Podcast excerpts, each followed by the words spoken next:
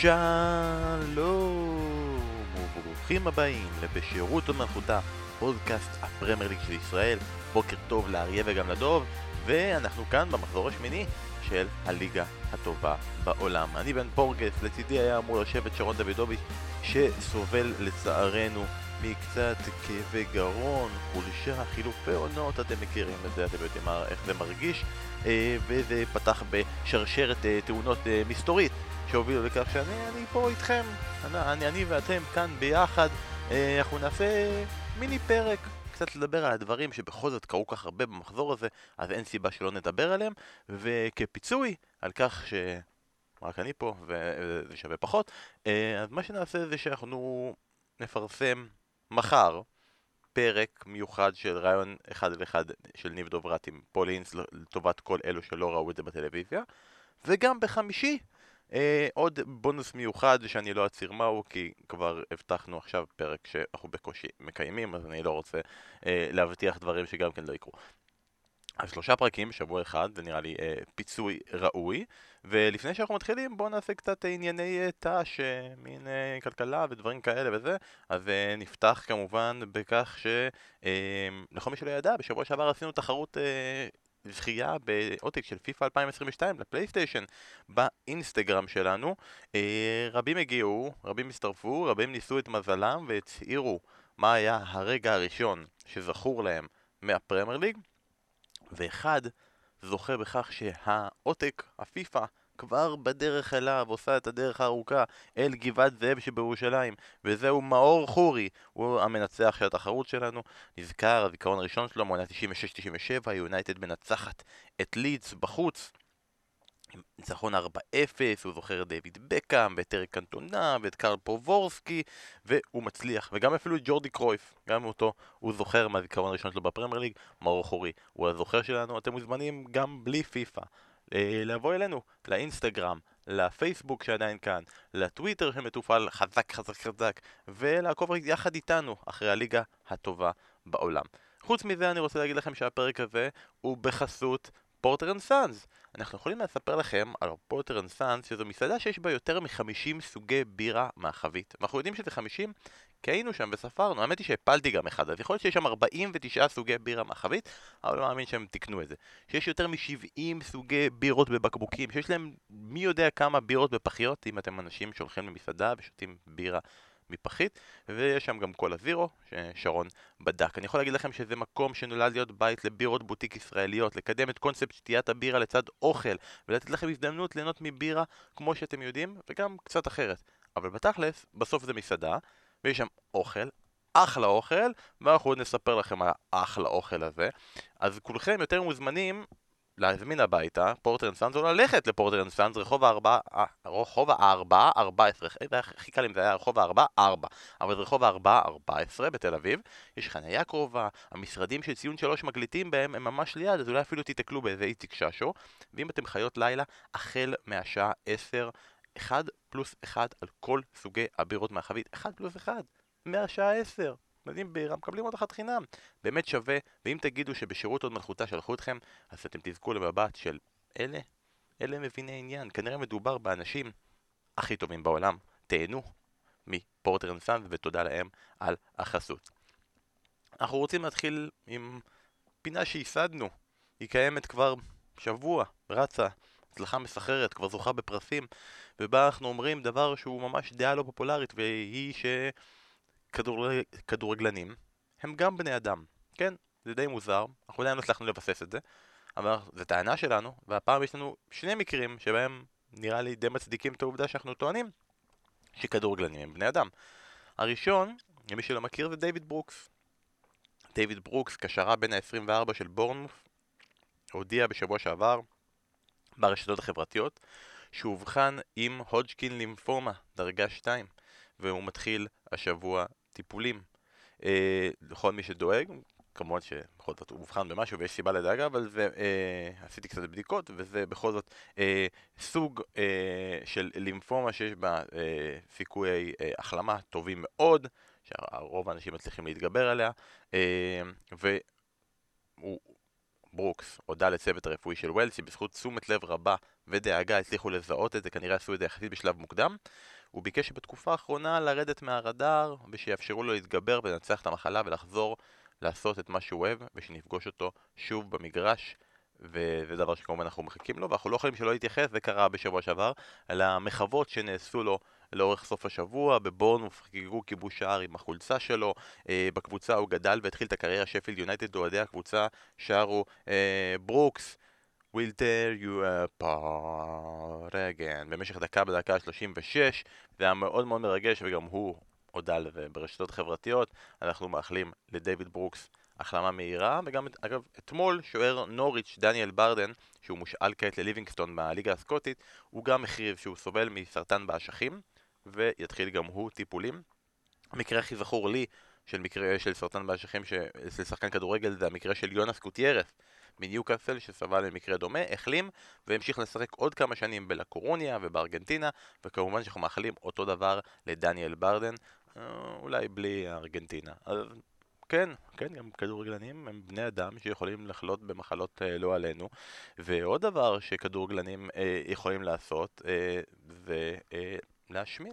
כן, מסתבר שגם כדורגלנים יכולים להשמין והיה לנו בסוף השבוע האחרון את המקרה אה, של אה, סמיר נסרי ששיחק במשחק אגדות של אה, אגדות מרסיי לשחקני יוניסף והטענות היו שהוא אכל את סמיר נסרי כי הוא לא נראה בדיוק כמו שסמיר נסרי, שחקן כדורגל שפרש בדיוק לפני שבועיים, אמור להיראות. בואו רגע נגיד משהו. דבר ראשון, בואו נתקן את השקר הזה של הפרש לפני שבועיים. סמיר נסרי הודיע שהוא פורש לפני שבועיים. בפועל, הוא לא משחק כדורגל כבר יותר משנה. לא משחק, והוא לא מתאמן עם הקבוצה, והוא לא היה שייך לאף קבוצה. לפני שבועיים הוא, הוא התראיין בעיתון ואמר, שומעים, וואלה, אני פרשתי. ואז זה התפרסם בכל מקום. אז זה לא בדיוק שהוא עד לפני שלושה שבועות שיחק בכדורגל מקצועני באיזושהי קבוצה. דבר שני, אפשר להגיד בעיית מטאבוליזם, אפשר חילוף חומרים, אולי דיאטות של ספורטאי שהיה אוכל ככה ועכשיו הוא עושה ככה, אבל פשוט אפשר להסתפק ב... אז מה? אז מה? נכון, יכול להיות שהוא היה רגיל לכמות אוכל מסוימת ואח... ואחר כך אה, אה, ברגע שהפסיקו האימונים זה השפיע עליו יכול להיות שכמובן זה לא בריא, והוא יצטרך לתקן את זה בהמשך כדי לחיות אורח חיים בריא וספורטיבי כמו שכולנו מייחלים לעצמנו. אבל למישהו שהיה 25 שנה פעיל ברמות הכי גבוהות, אסור להשמין אחרי הקריירה? חייבים לשמור על, אה, על, על גוף של ספורטאי גם ברגע שאחרי? אסור לטעום בדברים שלא יכל לטעום לפני זה. אנחנו יודעים שתמיד הם אוכלים פיצה, אני לא אגיד פיצה, אבל עוגה, איזה שווארמה, איזה מנה איכותית בפורטר אנד סאנס, ברור שמותר, וברור שראוי, ואני חושב שכל ה... אה, משחקי השומן האלה על סמיר נסרי, זה קצת לשכוח, שוב, שגם כדורגלנים הם בני אדם. ומכאן למחזור השמיני של הליגה הטובה בעולם, ואנחנו נתחיל כמובן, כמובן, כמובן, עם מוחמד סאלח. כי אי אפשר לא להתחיל עם מוחמד סאלח, כי כולם עכשיו מדברים על מוחמד סאלח. אם שמעתם פודקאסטים על כדורגל עד היום, עד היום שאנחנו מקליטים את זה, אנחנו מניחים ששמעתם את מוחמד סאלח, כולל אם זה לא פודקאסט לכדורגל אנגלי, כולל אם זה לא פודקאסט לכדורגל עולמי, כולל אם זה לא פודקאסט לכדורגל, יש מצב שאפילו בכדורסל מדברים כרגע על מוחמד סאלח. לדעתי בכל פודקאסט, בכל נושא מדברים כרגע על מוחמד סאלח. בפודקאסט המשפטי מדברים, האם זה חוקי בכלל איך שהוא עוקף שחקנים ומשאיר אותם מאחור. בפודקאסט הכלכלי מדברים על ההחלטה של ליברפול והעובדה שהם עדיין לא האריכו את החוזה וכמה כל גול שכזה אה, ישפיע עליהם מבחינה כלכלית. אה, בפודקאסט החברתי מדברים על מוחמד סאלח ו- ועל מה זה יגיד מבחינה דמוגרפית לשם מו ומוחמד באנגליה בשנים, הבאים, בשנים הבאות. אי אפשר שלא לדבר על מוחמד סאלח ואי אפשר שלא לשמוע בתוך הדיון הזה את המילה כיום.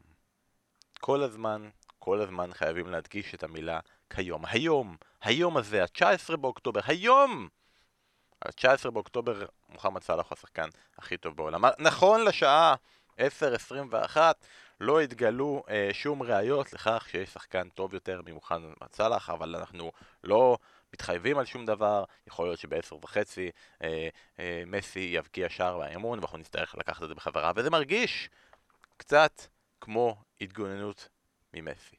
כל הזמן יש התגוננות. עכשיו, נכון, אנחנו פודקאסט של כדורגל אנגלי, אנחנו לא עוקבים אחרי, עקבנו אחרי ברצלונה בשנים האחרונות, והיינו צריכים כל הזמן לפאר ולרומם את מסי, חוץ מבשבועיים האלה שהוא היה אמור כל פעם, כל עונה לעבור לסיטי, ואמרנו שהוא השחקן הכי טוב בעולם, אבל זה לא, זה לא הרגעים האלה. אבל מה, למה זה לא לגיטימי להגיד שהוא יותר טוב ממסי כיום? אתם מסתכלים כרגע על מסי בפרינס ון ג'רמן, אנחנו לא אומרים שמוחמד סלאח שחקן יותר טוב ממסי, נקודה. אנחנו לא אומרים שיש לו קריירה יותר גדולה משל מסי.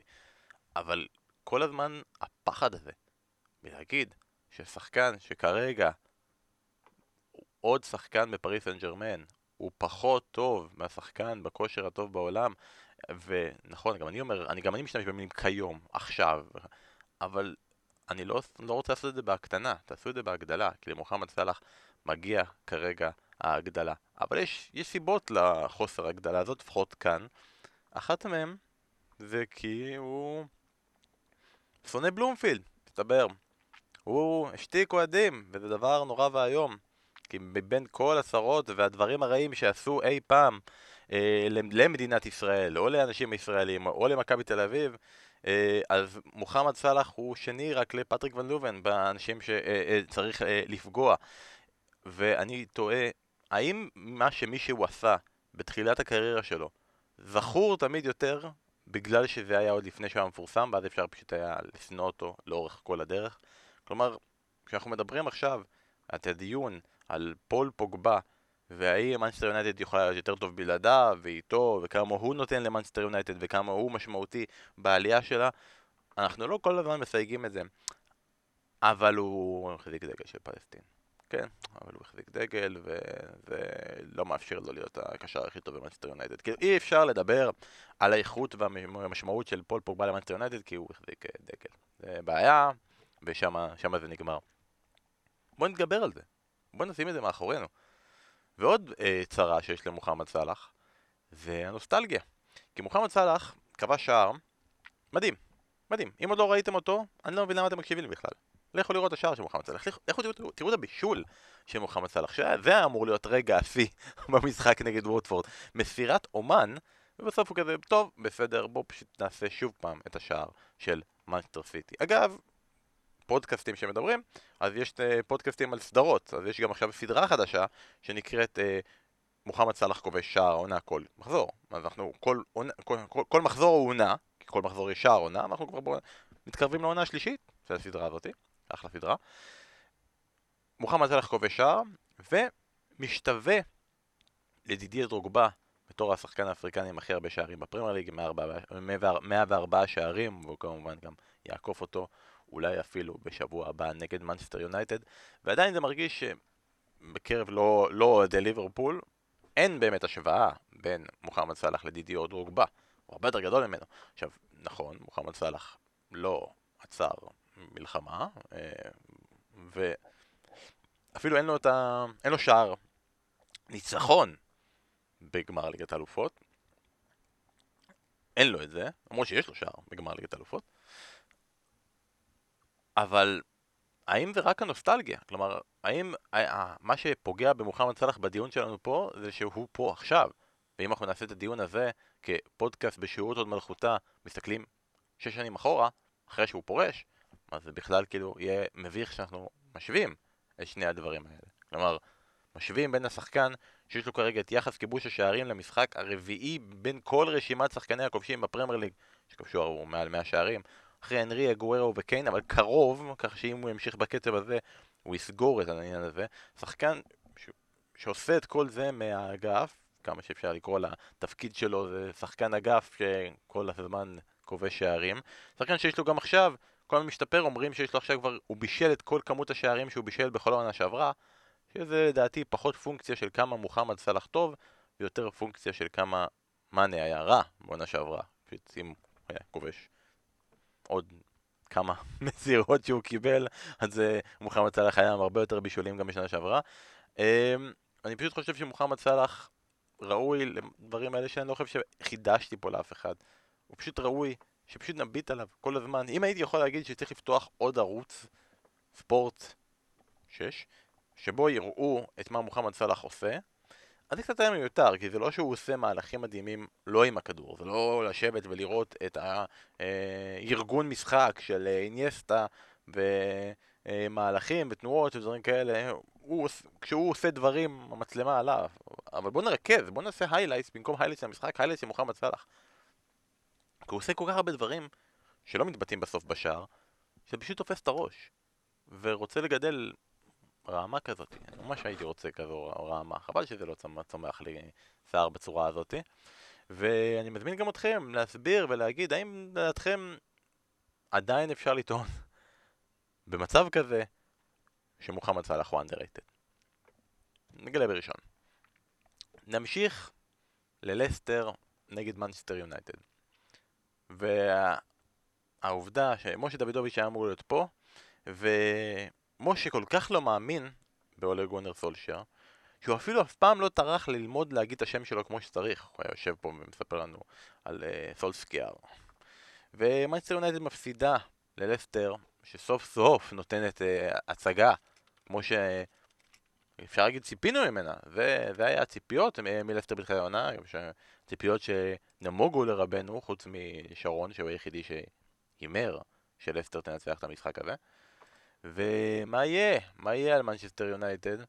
שפשוט מסרבת להיות חלק מה top 4. עכשיו היא ממש אפילו לא באמת חלק מה top 4, נופלת למקום השישי, אחרי שמשיגה נקודה אחת מתשע נקודות אפשריות, ובקצב הצבירת נקודות של צ'לסי, וביכולת של ליברפול, הקבוצה היחידה שעדיין לא הפסידה עונה, והעובדה שהפער עוד לא גדול, כולה חמש נקודות, כולה אם יום ראשון יונייטד מנצחת את ליברפול זה יורד לאחד.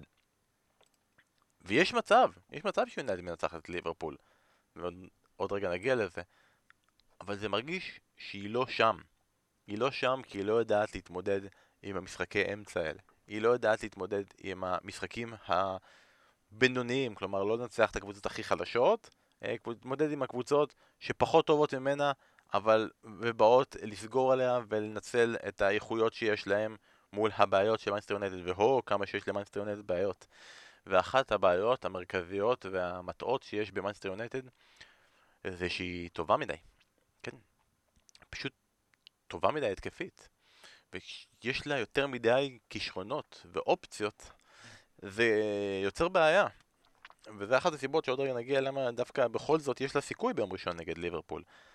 אבל כשיש לך את רונלדו, שבאמת אחרי המשחק הקודם שהוא לא פתח, כאילו לא היה שום סיכוי בעולם שהוא לא, לא, לא יפתח. ויש לך את ברונו, ויש לך את גרינווד, ויש לך את ראשפורד עכשיו שעולה מהספסל.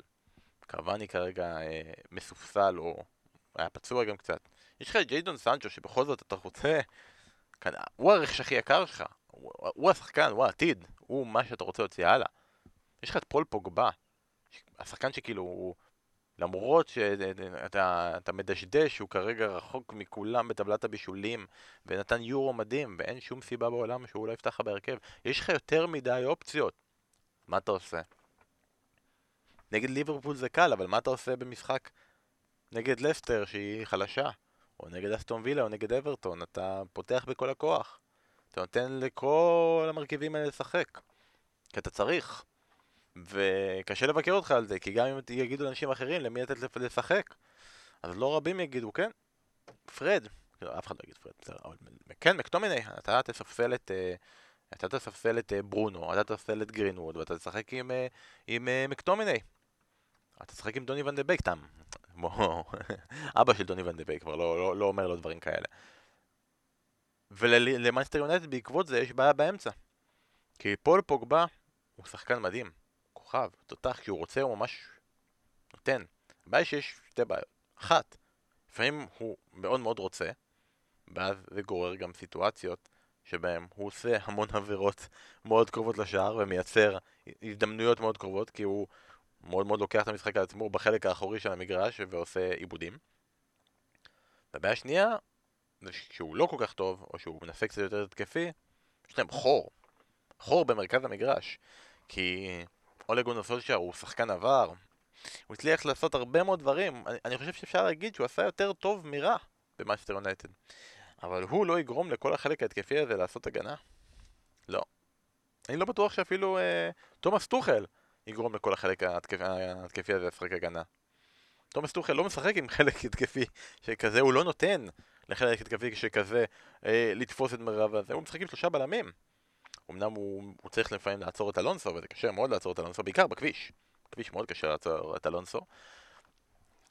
אבל אולי גולדסטון לא מוכן לזה. ואנחנו רואים שזה בעיה. עכשיו, אה, אני במחנה ה... אי אפשר להפיל על כל הלולגן סולשייר, למרות שזה מביא לנו המון המון טראפיק. המון. הייתי עכשיו שם עכשיו את ההקלטה של ה rant של שרון, הוא די רלוונטי, אפילו יותר, ה rant בא אחרי תיקו, עכשיו יש הפסד. אפשר, אפשר לשים אותו, duplicate as is, רייטינג! אבל איך אפשר להאשים את אולה גונר סולשיאר על זה שמגווייר נראה כמו שמגווייר, אפשר להאשים אותו, הוא היה פצוע, בקושי התאמן, אל תפתח איתו. אבל אפילו הוא לא ציפה לתצוגה מחרידה שכזאתי. איך אפשר להאשים אותו שנראה שהשחקנים לא רוצים, לא מנסים, לא חוזרים אחורה, לא סוגרים שמירות? אפשר, אתה המנג'ר, זה התפקיד שלך. אה, איך אפשר להאשים אותו בגול כמו של טילמנס? אי אפשר, אחלה גול, לכו תראו, אחלה גולים מהמחזור הזה. איך אפשר להאשים אותו בזה שבגול של ג'יימי ורדי גם היה גול ענק, אפשר לעצור אה, מסירה שכזאת של היוסף פרד, תראו את המסירה, תראו את הגול של ג'יימי ורדי, כן, הרגע השוויתם, אל תחטפו גול דקה אחרי, תלות בשחקנים שלך, אל תיסחף אחרי, אחרי ההתלהבות, וישר שלח את כולם קדימה, ותוך הוצאת אמצע אחת, כל העורף, ומסירה אחת אה, עומק פנימה, כל האמצע שלך חשוף לחלוטין. אל תעשה את זה. עכשיו, בפודקאסט מאוד אה, חביב עלינו, שלחו לנו ושמענו, in Blazers דיברו על אולי סולשר והשוו את הנושא הזה. שיש לו את התחת של אברהם. הם לא אומרים תחת, הם תחת. כאילו, תחת. ושכל פעם הוא היה מצליח לשלוף את התחת שלו ולנצח רגעים אחרים ברגע שזה כבר אף אחד לא האמין וזה בעצם הרגע הזה, כי גם אוהדי מנסטר יונייטד זה מאוד נחמד, אתם מאוד בעדו, זה בסדר. אנחנו גם בעדו, הוא איש נחמד, למה שלא נהיה בעדו? אנחנו רוצים מאמן יותר טוב, אבל הוא לא, הוא לא, אני אומר, הוא לא עשה משהו רע, הוא עשה יותר טוב מרע. אבל נגיד, פרנק למפרד, גם בכלליות עשה יותר טוב מרע. אבל כשהוא עזב, צ'לסי זכו בליגת אלופות. זה לא, זה לא, לא תמיד עניין של רע וטוב. אתה לא חייב אה, להרוס את חדר ההלבשה, כמו ז'וזה מוריניו. אתה לא חייב אה, לקחת את אה, מנצ'סטר יונייטד לשפל שהיא לא חשבה שהיא תהיה בו, כמו דיוויד מויס, כדי לא להצליח בתפקיד שלך. אבל מה שהוא יודע לעשות זה להצליח ברגעים האלה שלא מצפים ממנו. ויום ראשון נגד ליברפול, אולי באמת רגע כזה, כי אוהדי ליברפול פתאום נורא אופטימיים. נבוא לאולד טראפורד וניתן להם בראש. אבל אולה גונר סולשיאר כבר הפתיע בעבר, הוא הפתיע את מנצ'סטר סיטי. הפתיע בגביע את ליברפול, אמנם לא הפתיע את ליברפול בליגה כבר די הרבה זמן, מאז 2018 מנצ'סטר יונייטד לא ניצחה את ליברפול בליגה, וזה לא היה הוא, כמובן זה היה מוריניו. אמ, אבל כשאתה משחק נגד ליברפול, אתה כן פותח עם מקטומני, אתה פותח עם פרד, אתה פותח עם... אתה משחק יותר הגנתי, אתה משחק יותר מבוקר, וזה מתקבל. אתה לא צריך להיענות לרחשי האוהדים שאומרים לך קדימה, קדימה, קדימה. כי הם מבינים שאתה נגד ליברפול, שאתה נגד השחקן הטוב בעולם כיום. ואתה מבין שאתה צריך לעשות את זה כי נותנים לך קרדיט, נותנים לך אמונה, ואני באמת אמרתי שלדעתי הוא לא יפוטר. הוא לא יפוטר. לא יגיע עכשיו בנובמבר זידן. זה, ההנחה שלי. אבל ההנחה שלי שכרגע... אני, אני לא הנחתי שהיא תיקח אליפות, גם אחרי רונלדו, אבל זה נראה רע. ובגלל זה, יום ראשון מנצחים. ועוד נדבר על ג'ידון סנצ'ו. בוא נמשיך. יום ראשון, ניוקאסל נגד טוטנאם. אני העליתי סקר ברשתות החברתיות שזכה להרים של ביקורת. ובצדק, סקר לא ראוי. האם צריך אה, לעצור את המשחק אה, ברגע שאוהד אה, מתמוטט? זה כאילו מין אה, שאלה מרשעת כזאת, נכון? זה כזה, האם זה, זה כזה, אפילו ישבו, האם זה שב... אבו דאבי רוצחים אנשים. אומר שלא, רק דיברנו על הבעלים של ניוקאסל, מדברים על פיפא כל הזמן. אז כן, מה? מישהו התמוטט, ראית את זה מול הפנים שלך. איך אפשר לשחק כדורגל? מבין? וגם האמת היא שנתנו לי הסבר מאוד ראוי, שכרגע הצוותים הרפואיים מטפלים בו ומשתמשים בציוד שיש להם עבורו. בעיקר ציוד החייאה וכו' וכו', מה קורה אם עכשיו קורה משהו במגרש? האם צריך לעשות בחירה? מי יותר חשוב ומי החיים יותר ראויים? באמת, החלטה לא ראויה.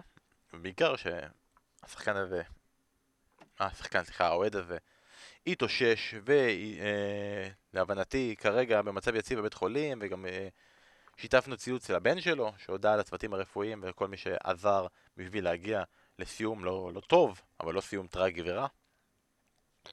אני עדיין מתעניין מה היה קורה אם... הסוף לא היה כזה טוב. האם אז המשחק היה מסתיים? באמת אין, אין לי תשובה לזה. כמובן שכדורגל האנגלי שרווי אירועים ומקרים של דברים שקורים לאוהדים וממשיכים הלאה, אז הוא לא יכול להרשות לזה לקרות. אני חושב שלחו לנו הודעות ברשתות החברתיות, אני לא זוכר אם זה לזה, זה היה בפייסבוק, עם כל מיני תרחישים שמעכשיו זה טקטיקה אה, לעצור מומנטום. אתה רואה שהקבוצה השנייה במומנטום? תיפול ביציע. אני לא רואה את זה קורה כל כך מהר. אה, אני לא רואה איך אה, כל כך מהר עכשיו כל אוהד הופך להיות, אה, כאילו, במקום התחזות ברחבה זה התחזות להתקף לב. זה לא נראה לי התרחיש והעולם שאליו אנחנו הולכים. אבל מעניין, מעניין, תרחיש מעניין. מעניין אותי גם איך הבעלים החדש של ניוקאסל התמודדו עם כל הדבר הזה, וכאילו עם הסיטואציה, שאומרים להם שלא משחקים עכשיו כי מישהו כרגע התמוטט ביציע. כאילו... אכפת להם. באמת, כאילו, הם, זה, עם כל הרקע וכל הסיפורים שמספרים לנו אה, מאחורי הקלעים, על, מה, על, על המדינות ועל הפיתוח של אה, המונדיאל, ומה קורה, והזכויות אדם בערב הסעודית, הם באמת לא מבינים למה הם נקלעו, מה הדבר, הדבר הזה. ו... מרגיש רע כלפי סטיב ברוס. כי זה נכון, זה ממש מרגיש, אסף כהן אמר את זה בפספורט, שהוא במצב ממש בלתי אפשרי. כלומר, דבר ראשון, הוא בקבוצה כביכול העשירה בתבל, אבל הוא עם החוזה הקודם שלו. הוא אפילו לא נהנה מזה. ולא רק שהוא לא נהנה מזה, הוא גם סובל מזה. כי אם הוא ינצח, אז זה לא נראה לי יגרום להם להשתכנע בזה שסטיב ברוס הוא מאמן ממש ממש טוב, אלא בזה שיש פוטנציאל לקבוצה הזו ואפשר לקדם אותה יותר הלאה. אבל אם הוא הפסיד, הוא הפסיד, וגם ככה הדבר הראשון שנראה שהם עשו, עושים, זה חושבים מי יהיה המנג'ר הבא לצד כל השחקנים הגדולים שיגיעו. ובינתיים הוא, הוא, הוא לא יכול ליהנות מכלום, כי זה, הוא, הוא עדיין עם אותה ניוקאסל. עם אותה ניוקאסל, רק שאומרים שהיא ממש אמורה להיות טובה. אבל בלי השחקנים הטובים, או הכסף, או כל הדברים שצריך בשביל שיהיה להם. עדיין אפילו, שמעתי שעוד לא פינו את היונה מהגג. ובאמת, אה, אתה יודע, כולנו אוקטובר, והחלון נפתח בינואר, זה כל כך רחוק. כמה שחקנים טובים אפשר יהיה להביא בינואר? כרגע ניוקאסל מתחת, מתחת לקו האדום. אז כל הדיבורי, מן הסתם, מבפה וזה, זה לא דיבורים לגיטימיים בכלל. אולי בעונה הבאה, אולי עוד שתיים, כמה באמת, אפילו עונה הבאה. האם כסף באמת יכול לנצח בכדורגל באופן מוחלט הישגיות? בעולם שבו הארי קיין כל הזמן רוצה לעבור כי טוזנאם לא מספיק טובה והוא רוצה לזכות בתארים. בעולם שבו ג'ייק קריליש עוזב את הקבוצה שהוא אוהד, שהוא חולה עליה, שהוא היה רוצה להיות בה כל החיים, רק כי היא לא מגיעה לליגת אלופות. האם באמת מישהו ילך לניוקאסל במצב הזה? מהשמות הגדולים, מההפצצות? לא. אני לא מאמין. אני חושב שניוקאסל יצטרכו לעשות רכישות מוצלחות מהסקנד רייט, למצוא את השחקנים הנכונים מהמקום הזה שאין בו, בו כלום חוץ מלהביא לנו שחקנים בביירן מינכן, בונדסליגה, לתפוס מקומם של הקבוצות במרכז הטבלה ולהביא, להיות המקום שאליו דני אינגס הולך והמקום שאליו השחקנים אה, ג'יימס מדיסון שוקל ללכת, אה, איזה עגום עברו אחרי כל הדיבורים האלה. טוב, האמת היא האופציה השנייה שלו תמיד ארסנל, אז כן, תלך ניוקאסל, מה, מה אכפת לך? נראה לי שזה צריך להיות הכיוון של ניוקאסל, אה, אבל אה, אם הם בפה רוצה, לא נגיד שלא. אתמול ארסנל פגשה את קריסטל פלאס. ובאמת, אה, דיברנו קצת, דיברתי קצת עם שרון בוואטסאפ, כי הוא לא יכול לדבר, קוראים לו הגרון. אה, והוא דיבר איתנו על זה שכאילו העובדה הכי עצובה בארסנל זה שהיא כרגע יכולה להפסיד בכל רגע, בכל יום נתון, בכל רגע נתון, וזה לא יפתיע אף אחד. גם אם זו קריסטל פלאס, גם אם זה בבית. אז דבר שני לא הפסידה, מי שהלך לישון מוקדם. הצליחה להשוות בדקה ה-94 משער של הכבד, סיימה ב-2-2. וארסנל פתחה עם הרכב התקפי, וזה טוב. אבל אז היא הבקיעה 1-0 והלכה אחורה. הלכה אחורה, נתן לקריסטל פלאס להשתלט באופן מוחלט על המשחק, בבית. למה? קריסטל פלאס היא אחלה. פטריק וירה לא, לא הראשון שפוטר, הוא גם לא יהיה השני. הוא באמת הצליח להרכיב קבוצה ראויה, שגם בלי ווילפריד זאה, מצליחה לתקוף את ארסנל באמירויות, בלי ווילפריד זאה, שזה כאילו לרוב קריסטל פאלאס בלי ווילפריד זאה, 0-0 ולחפש פנדל. אבל תקפו, שיחקו טוב, הצליחו לו כמעט לנצח עד הדקה ה-94 ואחרי כל הרגעים השמחים שדיברנו על ארסנל אחרי טוטנאם זה חוזר ומחמאות לפטריק ויירה ומישהו שלא יכול לתת מחמאות לפטריק ויירה ואני רוצה לדבר איתכם עליו זה בן ווייט סליחה בנג'מין ווייט שכבר הפך להיות עכשיו השחקן הלא אהוב עליי כי אם אתה לא גאה בכך שאתה בן מה אני אעשה איתך? ישר אהבתי אותו מהפנטזי אז אה, בנג'מין ווייט התראיין, ושאלו אותו על המפגש עם פטריק ויירה והעבר וההיסטוריה, והוא אמר, אני לא יודע, אני לא מכיר את פטריק ויירה, כי לא צפיתי בכדורגל כשהייתי צעיר. וואלה, אני עדיין לא צופה בכדורגל. אני אהבתי לשחק ותמיד שיחקתי, אבל לא, לא צפיתי במשחק כדורגל, אז אני לא יודע יותר מדי על דורות העבר של כדורגלנים. אני יודע שוויארה היה שחקן טוב מאוד, אבל לא מכיר את הפרטים. אני אדם די עסוק, אני תמיד עושה משהו, אני צופה בעצמי בסיבות של ניתוח משחקים, צופה במשחקים של נבחרת אנגליה, אולי, אבל אני לא אשב סתם ואצפה במשחק.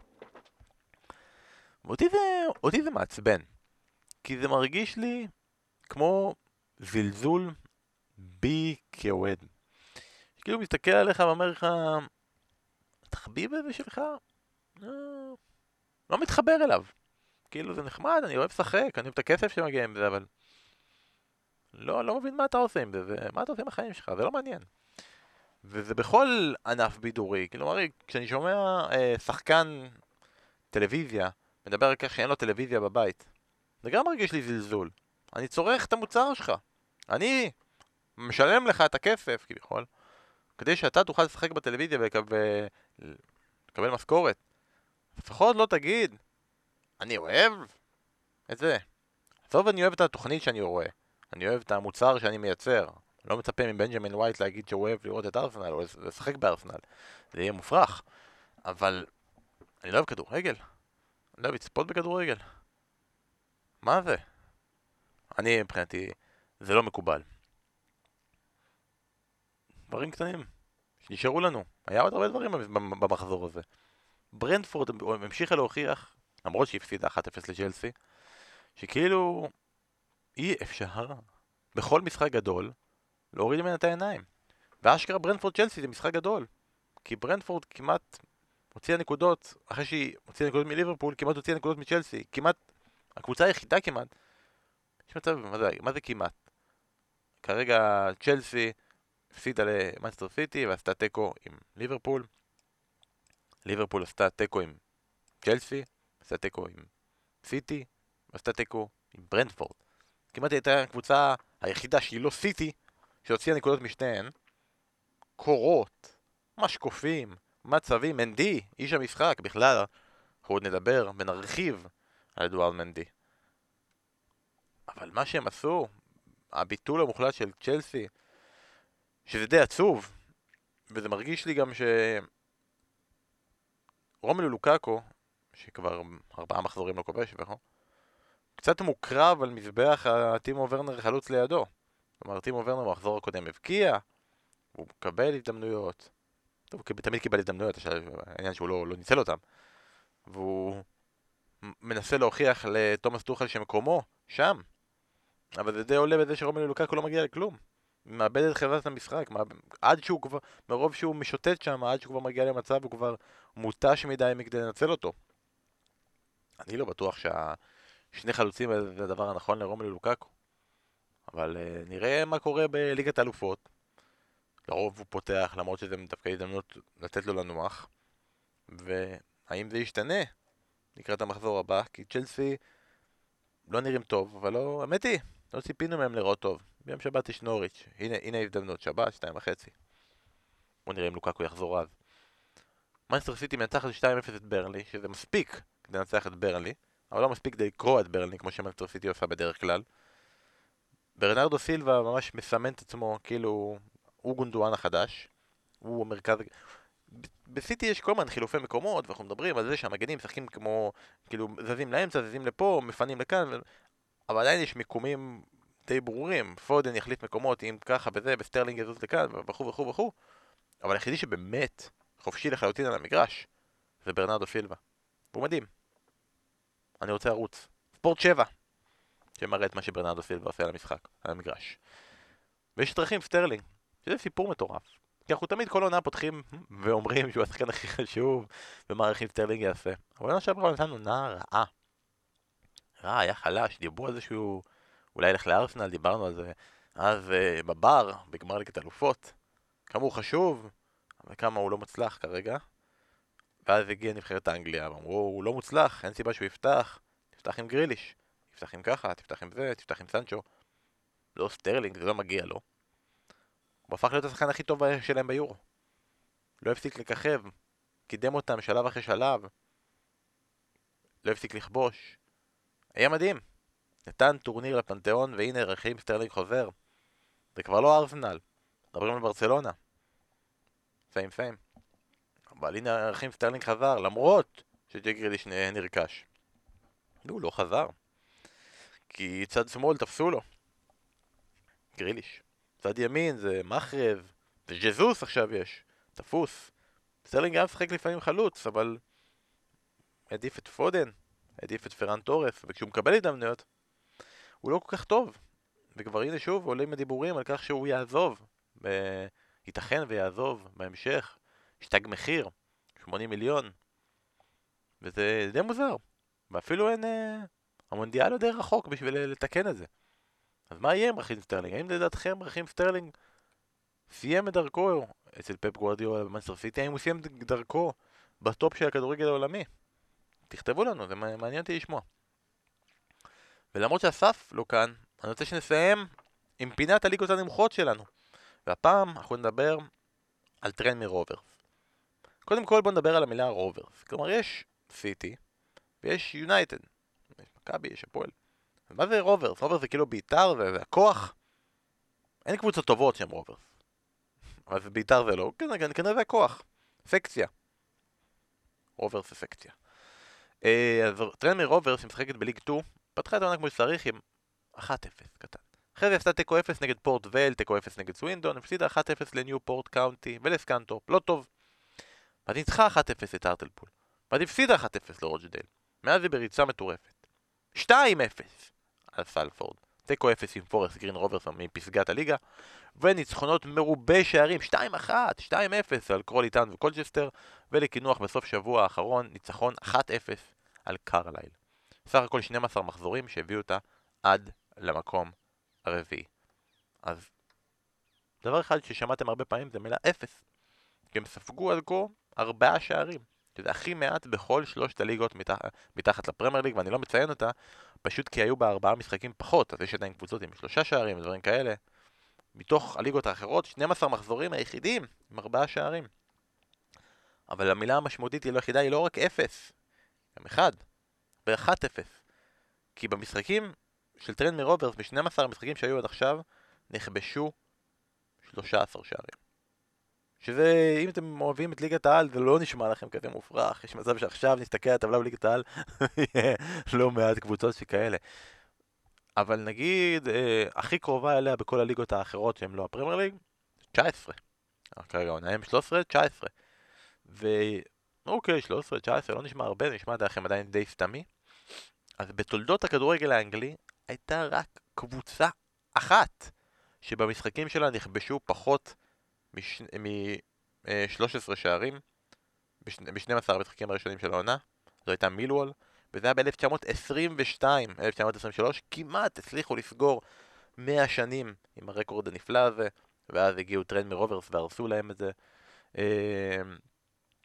13, 13 שערים, 12 משחקים. אז הנה, יש לנו המלצת אי צפייה עבורכם. אל תצפו במשחקים של טרנמיר רוברס, כי לא הרבה קורה שם. ופנטזי. בוא נדבר על הפנטזי, בוא נדבר על כך שהליגה שלנו היא הליגה הגדולה ביותר של פנטזי בישראל. כדאי לכם להצטרף אליה, הקוד שלה מופיע במגוון רשתות ואנחנו גם כל פעם שתשלחו לנו באינסטגרם, בפייסבוק, אנחנו תמיד עונים. מסכימים להגיד את הקוד כדי להצטרף. אה, וכרגע מוביל את הליגה ג'קי רביבו, אח של חיים ודוד, ג'קי רביבו, שעשה השבוע, הוא עדיין, מה זה מוביל? הוא מוביל בפער. הוא מוביל ב-31 נקודות פער מהמקום השני. עשה השבוע גם עוד שבוע מוצלח, 68 נקודות עם wild card. איזה wild card. ועוד לא, ואתה יודע, אפילו לא... לא wild card אה, זה. wild card עם סאקה שעשה אפס, אבל... עם ורדי, עם סאלח, עם ליבראמנטו, עם צ'לובה, עם קנסלו, עם טרנט, עם סנצ'ז. לא רע בכלל, מוביל את הליגה שלנו.